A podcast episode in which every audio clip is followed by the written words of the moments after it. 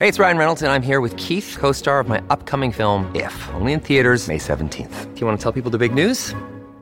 All right, I'll do it. Sign up now and you'll get unlimited for $15 a month and 6 months of Paramount Plus Essential Plan on us. MintMobile.com/switch. Upfront payment of $45 equivalent to $15 per month. Unlimited over 40 gigabytes per month. Face lower speeds. Videos at 480p. Active Mint customers by 531.24 get 6 months of Paramount Plus Essential Plan. Auto renews after 6 months. Offer ends May 31st, 2024. Separate Paramount Plus registration required. Terms and conditions apply if rated PG. G'day, Mike Hussey here, but you can call me Mr. Supercoach. KFC Supercoach BBL is back and there's $25,000 up for grabs. So what are you waiting for? Play today at supercoach.com.au. T's and C's apply. New South Wales authorisation number TP/01005. I know the answer to whether or not Ben Simmons is a championship point guard, and I think Doc Rivers knows it too. The answer is very simple. Hell no! Not in Philly, at least, because Ben Simmons' days in Philadelphia are officially over. I'm here to tell y'all that right now. I don't mean just in the Sixers uniform. I mean that Ben Simmons should not risk even being seen in the city this offseason. Trust me on this. I worked in Philadelphia for 17 years. Not at a restaurant, not getting gas. Just go. Go to L.A. Go to Australia. Anywhere that isn't Philadelphia. Again, I worked in that city for 17 years of my career. And that town will not get over this. And they shouldn't either, to be honest with you. Stephen A. Smith, sporting critic, basketball critic, probably a rich man's version of Corey Homicide Williams, but I don't even think Corey Homicide Williams would have spoken like that. One man who's just heard that for the very first time is Andrew Gaze, basketball legend. What do you make of all of that as we welcome you to the show? Thanks for joining us. Good morning, guys. Yeah, it's disappointing, isn't it? And it's the way of the world these days in that a lot of people that's probably more about Stephen A. Smith than it is about Ben Simmons. And as such, this young man who's gone out there and given his absolute very best and come up short has to deal with this vitriol. And it's sad. It's sad. We see it with Ben Simmons. And what's even more concerning is he's probably right. What Ben would have to deal with the feedback and the way in which citizens, when you're walking down the street, would respond to him is really sad that people respond that way to a subpar sporting performance. How would Ben Simmons be feeling right now? And we're hearing reports that he doesn't want to go or won't be going to Tokyo, which is really bad news because I think Australia has always supported Ben, but unfortunately I think he might be running out of lives even in Australia, for the fact is that he might not be going because he wants to work on his craft rather than play for Australia. You know the family. You played with his dad. Are you surprised to hear that speculation? Yeah, well, I think that it's very difficult because you and I can make a judgment about what Ben Simmons is going through, but until you're actually in it and you're experiencing it, I think it's very difficult to make that assessment. As much bravado and self-confidence that anyone can have with what he's dealing with right now, sometimes it's very difficult to process. It's in the heat of the moment. It's very raw. And I think that hopefully he just gives it a little time to digest it all and make a more objective judgment, because right now I think that would be very difficult to do with just the constant scrutiny. He can't turn on the television set. He can't pick up his phone. There's not much that he can do right now in Philadelphia that can escape the scrutiny that he's had to go through. So I personally think that a way out of that and a way to eradicate those thoughts is to get back on that horse as quick as you possibly can, and no better environment to do that, no safer environment to do that than with the Australian Olympic team and the Boomers. Yeah, 100%.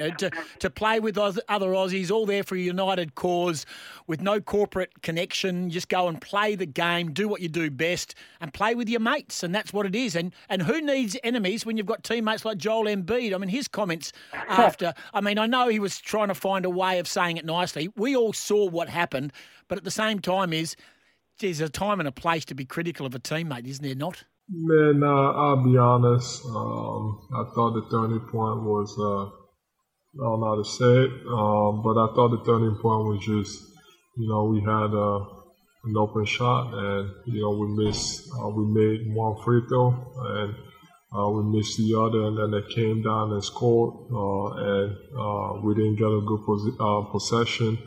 100%, and I think both his and Doc Rivers' comments, if they had their time again, particularly for Ben's sake, that's not the forum to be sharing an explanation for why they came up short. And I think that for him, we make a judgment about the relationship they have, and given the narrative that people are trying to create now around Ben, it can be taken out of context. They have been, particularly with Joel Embiid, that they have played together for a long period of time, and it might be something that, because of that relationship, a different context is given to Joel Embiid's comments. Notwithstanding that, I still don't think it's appropriate, but it may not have the same type of impact to Ben that we all assume that it would have. Mm. So there's always going to be other explanations out there, but on the face value of it all, it's disappointing when the blowtorch is being put on you like that. And it's one of the reasons why most coaches and players, you generally like to let the heat of the game go out before you get in front of the camera and have to speak. That luxury is not given to NBA players because they have obligations to be available immediately after the game, and sometimes those comments are said in the heat of battle, which don't necessarily reflect or are put in a context that explains what you're trying to articulate. Interesting. I'm looking online this morning, Gaze. Andrew Gaze, our guest on Sporting Goss, and we're talking all things basketball. We'll get to the NBL in a brief moment. If he was in my locker room, I would have knocked his ass out, says Shaquille O'Neal on television. Then there's a poster, missing person, Ben Simmons, can't shoot a free throw, last seen game 3, round 2, armed but not dangerous. Is it as scathing as I'm reading? Is it as really as bad as I'm seeing? And is this new because we're seeing the attack of one of our own, an Australian Ben Simmons, or does this go on all the time with other players in the States? I think it's abhorrent. It's hurtful to even hear you saying that. And yesterday when I'm not huge on social media, so I don't know how to hunt out all the comments, but I saw enough to say this is sickening. Yeah. The way in which an opinion is being put forward, and people are saying these horrifically bad things about an individual because he had a subpar performance on a sporting field. And unfortunately, it is becoming more common. And even more concerning is I think we're starting to see a lot of those types of responses here in Australia. I don't think maybe it might have just to do with the volume of people, but I don't think we're quite as bad as what we're seeing with Ben as it is in the United States or other parts of the world, but unfortunately it is becoming a significant issue, and we're already seeing it with Australian athletes and the pressure that that's putting on them, and more importantly, the mental health issues that are arising with elite sports people because of social media and these types of responses that go to a subpar performance, despite someone doing as well as they're possibly trying to do. They're not going out there to try and put in a bad performance, but the nature of sport, that's going to happen from time to time.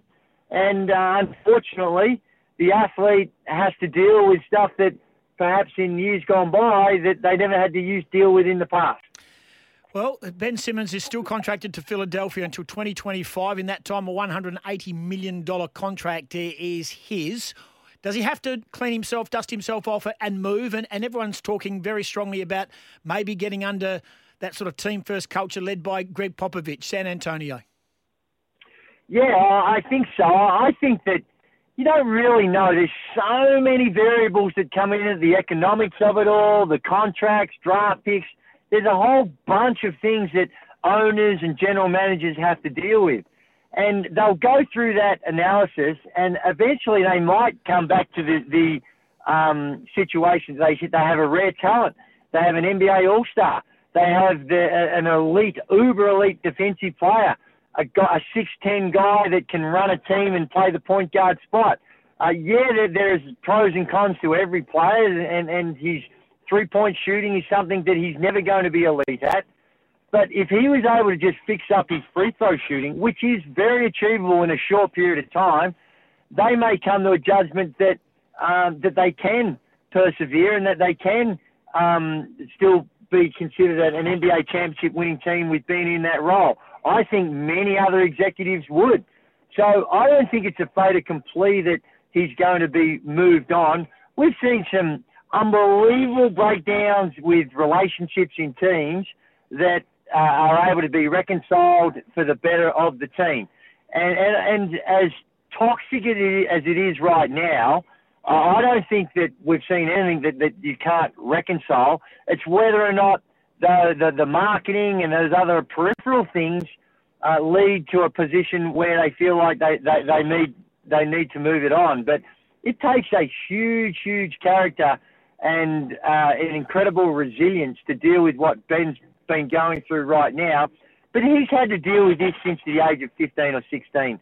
All eyes have been on him for a long period of time, and hopefully he's not getting worn down by it. And that's one of the reasons why we get back to what we spoke about before, how I think a circuit breaker in all this can be with what goes on with the Olympics and joining the Olympic team and being a part of that environment with Brian Gorgian and Paddy Mills, Joe Ingles, Aaron Baynes, those guys that are living and breathing the NBA each day, to wrap their arms around him and help him through that process, so I think would be fantastic. Well, let's hope so. Let's hope that when the dust settles and he gets some clear air over the next day or two, that he and Gorgian or his dad Dave can all have a conversation about where to next for him, because I think in the heat of battle of the Olympics with wearing different colours and amongst different groups, that will probably be the best way of shaking off those cobwebs that unfortunately have been stuck to him since that NBA series. Now, just quickly, 2-0 down the Wildcats, and, well, they can barely put a squad together, let alone a starting five together. Yeah. They are, I mean, could you think of any worse timing for a bunch of injuries to a key lot of players in a grand final in the NBL? It is extraordinary, but I think that if you're a Perth Wildcats fan, you should be so proud of what the team's been able to do. Now, I know they've come up short, but the adversity they've had to deal with, the playing personnel, has been impossible, really, to overcome. But yet, they're still able to play away and represent the city and play the game to a level that has given them a chance in both those games when, really, they shouldn't. And I think that when you're a fan of a team, you can often identify circumstances where you can walk away knowing that your team has done absolutely everything within their power to give themselves the best chance for success. And I think that the Perth Wildcats have done that and demonstrated that in those first two games, because they've been down players, but still been incredibly competitive against an almighty Melbourne United team that are playing their best basketball at the right time of the year. And, you know, I can't speak more highly of what Trevor Gleeson and his staff have been able to do, and the players, of course, in this series, because it's been admirable the way in which they've played. I've watched Trevor Gleeson in the timeouts, and I think he's coaching like a coach who knows they can't win with their personnel, and he's just a lot more calmer about it. Normally, I mean, I know he gets angry and he's passionate, but I'm seeing a very measured Trevor Gleeson, knowing that it's going to take a huge effort, a super Herculean effort to even, you know, to get the win at any stage against Melbourne United. Hats off to him. I think this could be the making of him, even in a year that he's been judged the coach of the year. Yeah, well, he's won 5 titles, and I don't think he's been given the recognition and the status that he deserves for what he's been able to do. Everyone thinks that it's a privileged environment over there, they've got the resources, and all that is true. But they've had to build that. And he, this year, you can see with the strategies and the way he's had to deal with this adversity, the reason why I think that you're not seeing those emotional outbursts that often are there strategically. Yeah. The reason he's not doing that is because he's asked the guys to play a certain way to give the team the best chance to win. He's had to slow the game down. He's had to make it into a grind and sometimes make the game ugly and go not completely against the instincts of the players, but put in place something that requires a conscious effort in order to do. And they, although it hasn't always been successful, they are clearly responding to that and trying to follow those instructions. So that is the reason why I think you don't see him carrying on like a pork chop, because they are, from outside looking in, doing it and doing it really well. They're never going to blow Melbourne United out of the water. They're never going to win a game by 20. They have to keep the game in the 70s and hope to eke out a close, narrow win. And they're playing a style of basketball that gives them the very best chance to do that. You're a legend. Appreciate our chat today. Thanks for joining us. Anytime, mate. Love it. Good on you, mate. There's Gaze, Andrew Gaze, best in the business, and that is a rational, measured opinion on all things basketball. Ben Simmons, the Wildcats, and the NBL Grand Final Series. Great to have a chat. He has joined us on Sporting Goss. Sometimes needing new tyres can catch us by surprise. That's why Tyre Power gives you the power of Zip Pay and Zip Money. You can get what you need now, get back on the road safely and pay for it later. Terms and conditions apply. So visit tyrepower.com.au or call 13 21 91.